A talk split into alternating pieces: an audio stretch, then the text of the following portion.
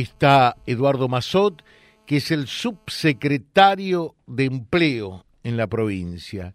En realidad, podemos decir, uno de los voceros eh, del, del gobierno, desde el Ministerio de Trabajo, además del titular de la cartera, con respecto eh, al, al tema de la relación con los gremios estatales, eh, este tema del conflicto y lo que se vendrá, que es la reapertura de las paritarias a partir del mes de septiembre. Eh, Mazot, gracias por atendernos. ¿Cómo le va? Buen día. Buen día, Horacio. ¿Cómo estás vos? Toda la audiencia, saludos. Bien, bueno, a ver, ¿cuál es la posición eh, del, del, gobierno con respecto eh, a este tema, a los conflictos, eh, a los paros de, de, esta semana ya por 48 horas y fundamentalmente de cara a las dos semanas por venir, donde los docentes han anticipado y acordado paros por 72 horas? Bueno, en primer lugar, eh, nosotros lamentamos esta situación que no ha sido querida absolutamente por nadie, no ha sido querida por el gobierno y creo que tampoco por los sindicatos y los dirigentes ni, ni las bases de los trabajadores y trabajadoras. Pero lo que ha hecho el gobierno es respetar el, la paritaria que se firmó en el mes de marzo, que ha sido una paritaria responsable y una paritaria, una de las mejores paritarias a nivel nacional con un aumento del 46% en un tramo de seis meses, eh, con aumentos periódicos, con un primer tramo del 30% y después en agosto y septiembre dos aumentos del 8%. En esa paritaria hay que tener en cuenta que no, no estamos con cláusula gatillo, sino que es una paritaria que se hace por periodos eh, y en los cuales se evalúa a través de los distintos estudios y proyecciones de inflación cuáles son las, cuál podría llegar a ser la inflación de los meses venideros y también por ese motivo se hace por tramos. Ahora, es cierto que los aumentos de la inflación de los meses de junio y julio eh, estuvo por arriba de, la, de las proyecciones que teníamos en el mes de marzo, pero por ese motivo también se hace de esta manera este sistema de paritaria con aumentos posteriores, como pueden ser los de este mes y los mes que viene, y con una revisión en el mes de septiembre para ver lo que ha pasado en este semestre y proyectar el resto del año. Eh, le repito, eh, nosotros eh, bajo ningún punto de vista, digamos, desconocemos esta situación, eh, creemos que ha sido tomada por total libertad por parte de los, de los sindicatos, pero no, no compartimos este, esas decisiones. Y nosotros estamos convencidos de lo que se firmó en el mes de marzo y queremos a los chicos en las escuelas, eh, a los maestros dando clases, a los médicos en los hospitales atendiendo a sus pacientes y a los trabajadores de la Administración Central trabajando en sus funciones. Pese a todo, pese a haber cumplido con la paritaria, Santa Fe enfrenta a diversos paros y la verdad que eso no lo compartimos. Claro, y, y la, la, la, gran pregunta gran, eh, no se pudo haber evitado esto porque es lo que se pregunta el santafesino de a pie, ¿no?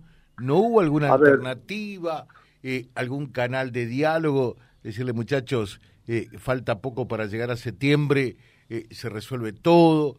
Eh, ¿qué, ¿qué, fue lo que, cual, lo que pasó? A ver. El diálogo, lo que usted dice, Horacio, el, el, canal de diálogo siempre estuvo abierto. El gobierno ha tenido permanente diálogo con, con los sindicatos, pese por ahí a lo que escucho por algunos dirigentes, el diálogo nunca estuvo cerrado, al contrario. Uh -huh. Ahora se respetó se respetó este, lo firmado, pero porque también entendemos que eh, los planteos venían sobre la base de que en un mes, un mes y pico, estamos abriendo la paritaria tal cual lo firmado.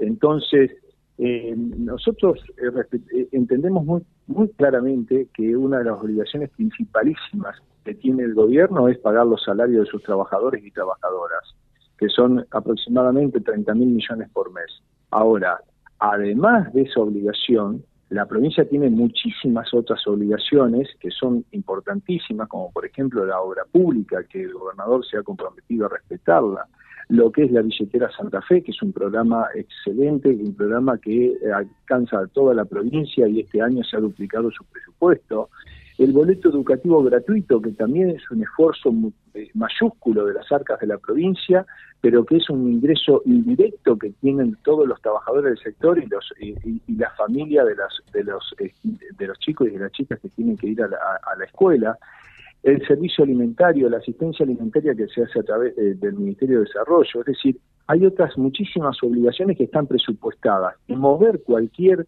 eh, cualquier, cualquier movimiento que se haga de la caja del Estado para algo que no estuvo presupuestado de esa manera significa una elevación muy importante. Ahora, no desconocemos el derecho de los trabajadores de cobrar, pero nosotros lo estamos respetando.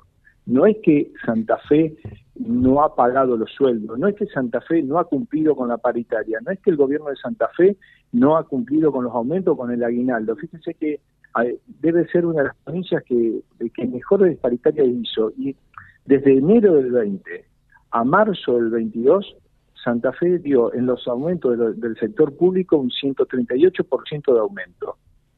Sumémosle a eso el 30% del primer semestre, un 168% de aumento, frente a un 125%, un 123% del sector privado en el mismo periodo. Entonces, eh, la verdad que hablar de, he escuchado también de que algunos dirigentes, obviamente defendiendo a sus trabajadores representados, han hablado de ajuste, y la verdad que nosotros tampoco compartimos esa, esa mirada porque Santa Fe no ha tenido un ajuste en los salarios, muy por el contrario, los salarios del sector público ya han ganado la inflación en la provincia de Santa Fe con esta gestión. Y la idea es seguir en esa, en esa, este, con esa mirada y con ese objetivo. Ahora, eh, respetemos lo que se firmó, respetemos que eh, a semanas de que se plantearon los paros estaba convocada la, estaba este, prevista la convocatoria paritaria. Entendemos que la inflación de junio y julio pudo haber sido superior, pero también en los meses anteriores los salarios le habían ganado a la inflación. Entonces, esto es, un, es una metodología de paritaria por tramos, y bueno, se analizará cómo quieren hacerlo o, veremos cómo lo hacemos en, el futuro, pero la verdad que la metodología elegida por las partes eh, fue esta y se respetó. eh, recién hablaba con, con la gente de Alzafé y dice que calculando una inflación para este mes de agosto en torno al 6%, que es lo que se proyecta más o menos, los salarios en la provincia van a quedar abajo con respecto a la inflación en un 20%. ¿Esto puede ser así? No lo sé si es eh, si ese es el, el, número, la verdad que habría que analizarlo, no, no lo tengo todavía evaluado de esta manera, creo que ya pondremos a trabajar en eso, obviamente, para la mesa paritaria que está convocada para el sector docente para el día 2, eh, para el día 1 para la Administración Central y para este, los profesionales de la salud para el día lunes 5. Así que ahí eh, iremos evaluando todo. Eh, ¿Puede ser que hayan quedado abajo? Sí, seguramente se va a evaluar. La paritaria precisamente eh, lo que hace es eso. Es decir, tratamos de, ver y sentarnos juntamente a ver, revisar todo lo que ha pasado y en función de eso proyectar los aumentos de, los meses subsiguientes que van a ser los, los meses de fin de año. Entonces, y ver cómo podemos trabajar para que los trabajadores, eh, o sea, para que los salarios de los trabajadores no queden por debajo de la inflación. Ese es el objetivo que ha tenido siempre este gobierno. Entonces, la verdad que no compartimos, lamentablemente, repito, a pesar de haber firmado una paritaria, una de las mejores paritarias a nivel nacional, solamente superada por muy pocas provincias, y le digo por una provincia, eh, por, a, pesar de haber pagado, a pesar de haber pagado el salario, el aguinaldo este, en tiempo y forma, no como todas las provincias, a pesar de haber dado uno de los mejores aumentos en el sector público desde que empezó la, gobernación del gobernador Perotti. A pesar de eso, a pesar de estar cumpliendo, hoy los chicos no están en las escuelas, hoy los trabajadores de la Administración Central no están cumpliendo sus funciones, hoy los médicos no están atendiendo a sus pacientes, a pesar de que el gobierno está cumpliendo. Con respecto a esto, plantea un oyente, eh, ¿piensan ustedes eh, llamar, convocar a una conciliación obligatoria en virtud de lo que está pasando eh, y lo que queda hasta el 2 de septiembre?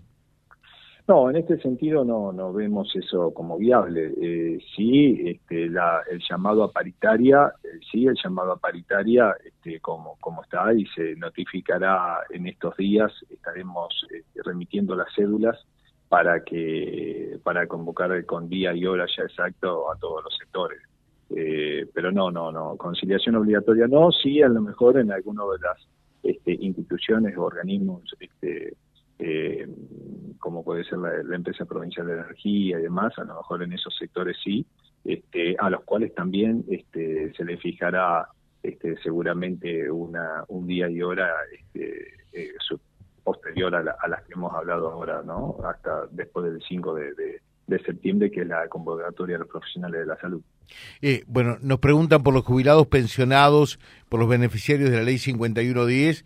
Eh, todo ello eh, va de la mano a lo que primero eh, se logre acordar con los agentes activos. Es así, ¿no? Exacto, es así, es así, es así. Y, van de la mano los aumentos de esta provincia este, respecto a los, los aumentos de, los pasivos eh, conforme a la administración central y a los, a los trabajadores activos. Así que en ese sentido, este, que, se queden tranquilos. Eduardo Mazot, muchas gracias, muy atento, ¿eh? No, Dazo, gracias a usted y saludo a toda la audiencia. Que tengan muy buen día. Gracias. Es el subsecretario de Empleo del Ministerio de Trabajo de la provincia, cerrando con ustedes, también naturalmente aquí, donde nos gusta siempre tener eh, distintas voces, miradas, eh, todas en realidad, eh, para conocer la realidad tal cual es, que también, por supuesto, van a poder compartir en un rato nomás en vialibre.ar. Vía Libre, siempre arriba y adelante. Vialibre.ar, nuestra página en la web, a solo un clic de distancia. www.vialibre.ar. Vialibre.ar. Vía Libre, siempre en positivo.